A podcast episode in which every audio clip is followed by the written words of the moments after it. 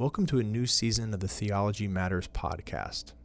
This season is focused on the global issue of economic inequality, looking at how theology relates to the growing concern of widening inequality in many countries around the world. What resources can we find in religious traditions for thinking through the moral challenge of economic inequality? How might contemporary theologians and scholars of religion address this question?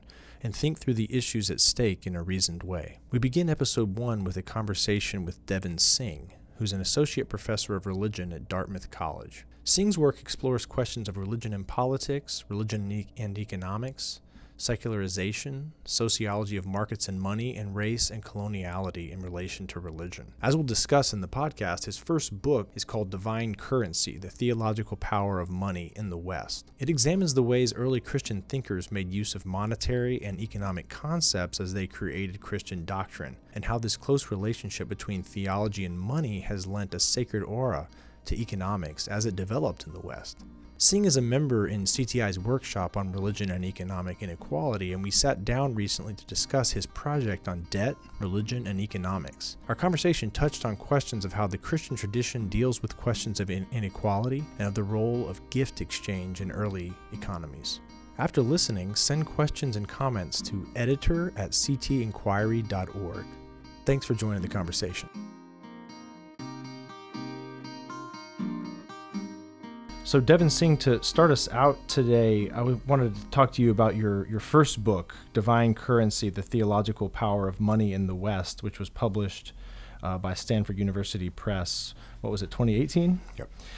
Uh, maybe talk a bit about how you got into that project and some of the main themes of the book.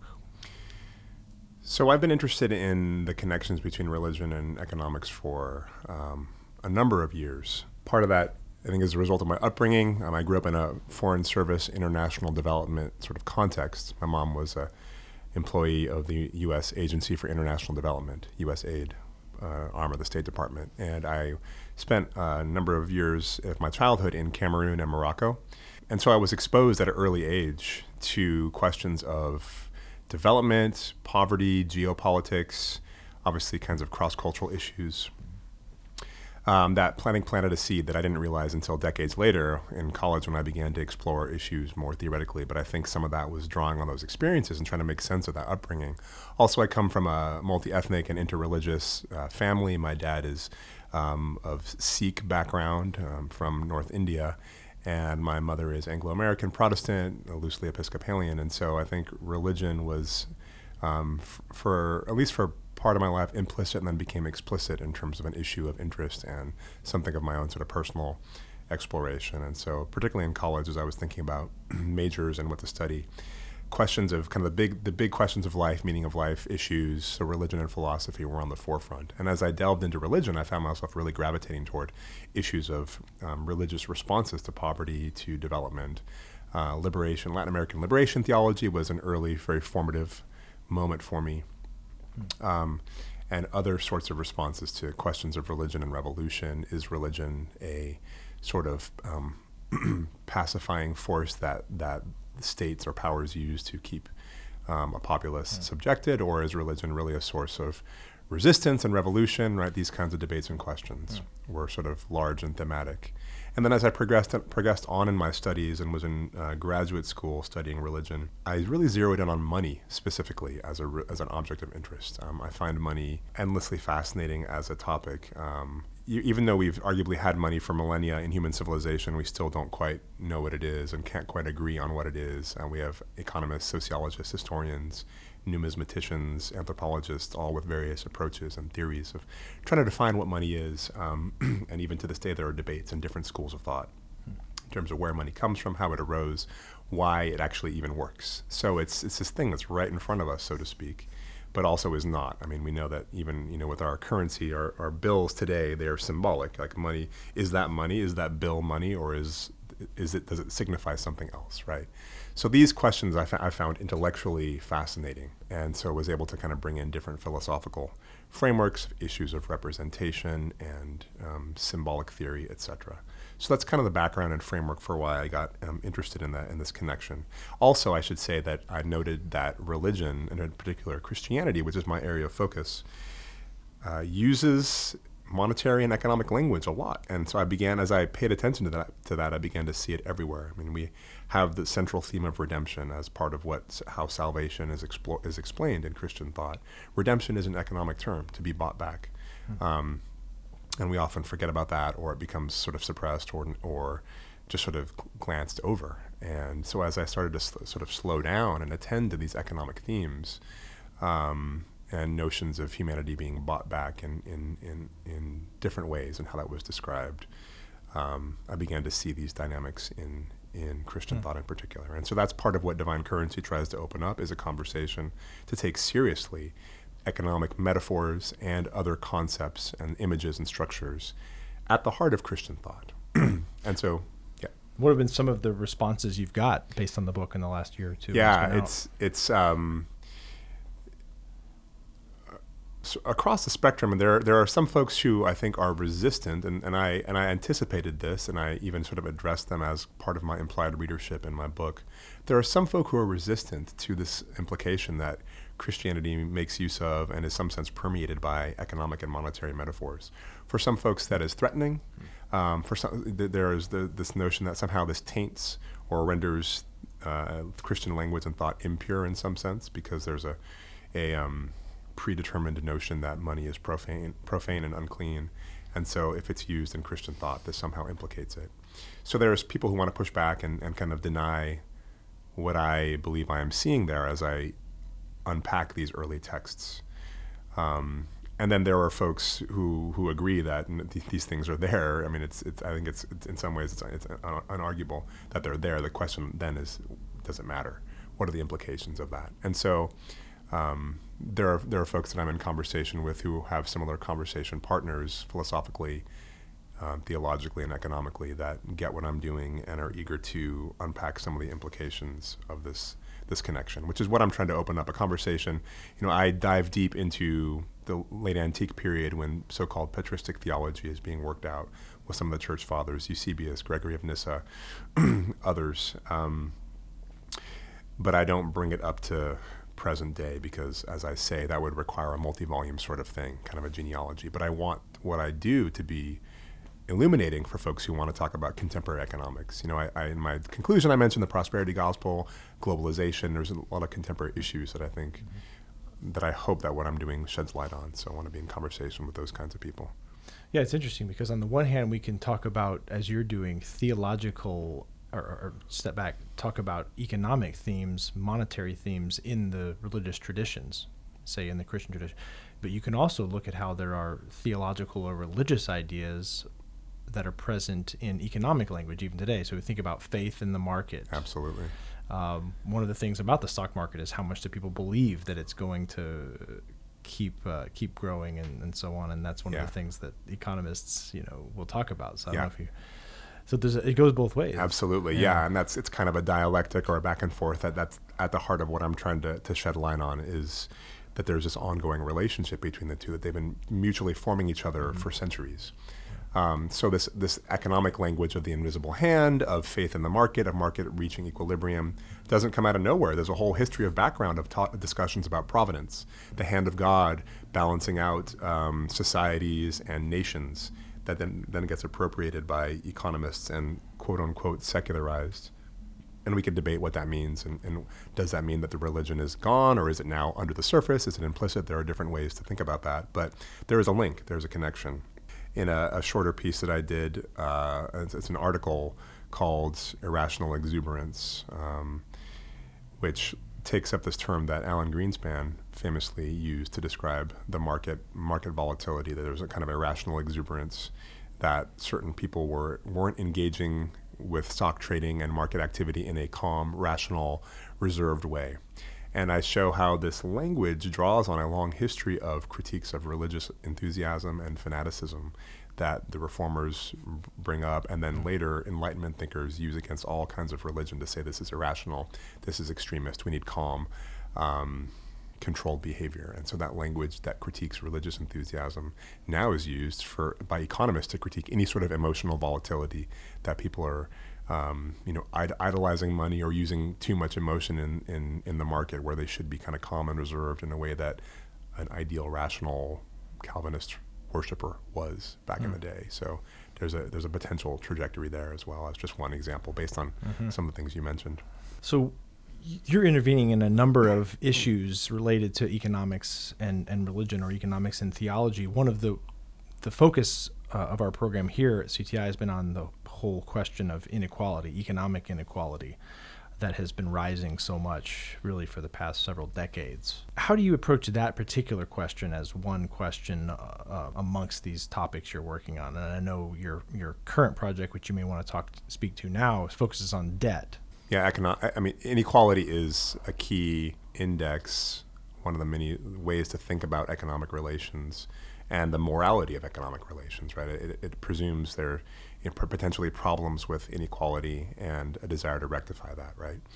Um, and I, as I've been thinking, particularly during my time here, of the relation of debt to to this, that debt seems to presume inequality in some way. That debt emerges as a way to manage and deal with inequality, and it can go in one of two ways, or perhaps more, but to rectify that and, and bridge the gap, and restore somebody to a, a measure of equality by ameliorative forms of lending that are not predatory um, or it can go the other way, and that's kind of the, the, the critique of debt relations, which is exploitative and it increases inequality um, because it takes advantage of that that disparity in power relations and resource relations, and uses loans and predatory interest to to extract even more um, wealth or labor from whoever is, uh, the debtor is. So it's uh, th- th- these issues of religion and morality are very much bound up with these questions. Um, and in terms of what you know what a religious framework would bring. I mean, there are there are a variety of lenses. Certainly, one would be the moral and ethical. You know, is there a moral or ethical imperative, and even just framework to analyze inequality? Should something be done about it? But also, in the conceptual realm, how have how has religion and, and theology in particular thought about inequality? Um, in what ways are inequalities sort of presumed and worked into different theological relationships? Do you see much in the the Christian tradition focusing specifically on inequality. I, I, know we have a lot on poverty and on the, the problem of poverty, but if we differentiate those two, do you see resources for addressing inequality, or is that something that's going to require sort of new thinking on behalf of contemporary thinkers um, to address that moral issue? I mean, I think it's always both. There, there's there's a balance between new innovative frameworks and and the kind of wisdom we've acquired today, always in dialogue with with these traditions. I do think there are resources. I mean, we think about the prophetic tradition and, and and thinkers that draw on kind of prophetic critiques of injustice, thinking particularly in the Hebrew scriptures, but how that, then then that gets appropriated in certain Christian theological language. Arguably, one of the ways to understand uh, prophetic critiques is actually about inequality. It's it's not even necessarily about. I mean, it, it is of course about wealth and poverty, but it's about these massive differentials between the two and the responsibilities of those in power and those at a distance from from the least of these to manage that gap in some ways. Um, and this is something that Peter Brown, who who is a you know a very of course noted and celebrated historian, classicist, and historian of late antiquity, will note that poverty, as it's often described um, and understood, is not simply about lacking material resources, but it's about powerlessness and about a distance from those in power and those that sort of have the centers of agency and, and determination of one's life. And so poverty is about kind of, in some sense, also those gaps and those inequalities. So there's a lot of interesting thinking about that. Um, and ways that then the distance or nearness to God then gets transposed on how one thinks about one's distance or nearness to the emperor, to rich patrons, to uh, the wealthy, and the kinds of responsibilities that that ensue from that. So, yeah, th- there are definitely resources to for thinking about inequality in these contexts. Your project on debt now does it grow out of a, a specific aspect of your first book on divine currency? Is it a, a, second step of that, or how do you see it? It is absolutely related, um, and it, it, certainly grows out of some of the questions that remained for me as I uh, inquired into money and theology in this first book. One of the issues that became clear for me is that money is a a token and signifier of debt and credit relationships. That's one way that I've come to understand money in conversation with um, monetary theorists that I find persuasive. So, in order to fully understand money, you need to map and understand at least something more about debt relationships. Um, for which money is kind of a tip, the tip of the iceberg in some ways. So I realize there's a lot more going on besides um, accounting mechanisms and various tokens we might have, like coins and things that, that we think of as money. Um, and it relates to one's indebtedness to the state or to other kinds of powers, but also to wealthy centers of, of capital that kind of have a, a certain kind of leverage as creditors, as those who, who, might, who might lend to others in society. Also, uh, one of the themes that I end on in this book is a early Christian theory of salvation known as ransom theory, where and it's variously explained, but one of the the major sets of themes that emerge is that humanity is in some some kind of debt slavery to the devil personified or to death, kind of generally speaking, or sin in some sense. And what happens on the cross, what happens in terms of salvation, is that Christ is offered as a kind of currency, a kind of payment or offering to the devil to liberate humanity, to make good on this debt. Um, and then I, through a particular close reading, at least of one tradition of this, I show that what actually happens is that God uses these imbalances in power and these debt relationships to actually offer to the devil something even more valuable than what humanity is, um, because Christ is, is have infinite value, and so God sort of turns the tables on the devil and entraps the devil into kind of debt because the, because God, because God has given the devil more than he actually deserves. Um, it's not even a balanced exchange. So God is buying back humanity, but overpays, so to speak. Hmm. And so now the devil is entrapped and subjugated to God. And we see this in, in medieval thinkers who, who actually will say that the devil has now become a bond servant of, of God and has entered into the, the, the into the Lord's household. So that's all to say that debt relations and the power dynamics of debt are central to these early theories of salvation. And I, my intuition is that they remain central even as we change language to, to theories of satisfaction and um, uh, penal substitution that happened later with the reformers. There are ideas of debt that are at work there that I that I want to shed a light on. So that's all to say that I ended profoundly with themes of debt, both in terms of money and as well as these tropes of salvation. So this new project on debt is trying to zero in on uh, a number of themes. One is how debt operates as a conceptual metaphor in Christian theories of salvation. God is construed as a creditor, humanity is somehow a, a debt slave now to God in some sense. And we see this with certain Second Temple Jewish um, texts that construe sin as a kind of debt owed to God that cannot be repaid, and, and so God either forgives or finds a you know finds a way, and this is where theories of ransom and Christ as a compensation come in as well. Um, but that is also related to interesting themes of gift, uh, sacrifice, guilt. These are also major themes in scripture, both Hebrew and Christian scripture, and in theological tradition. Um, and I think they've been uh, elided and blended in ways that we need to sort of clarify. And so part of my project is to disambiguate debt from the many other kinds of obligations and connections that that both theology as well as just sort of life together have um, reflected on.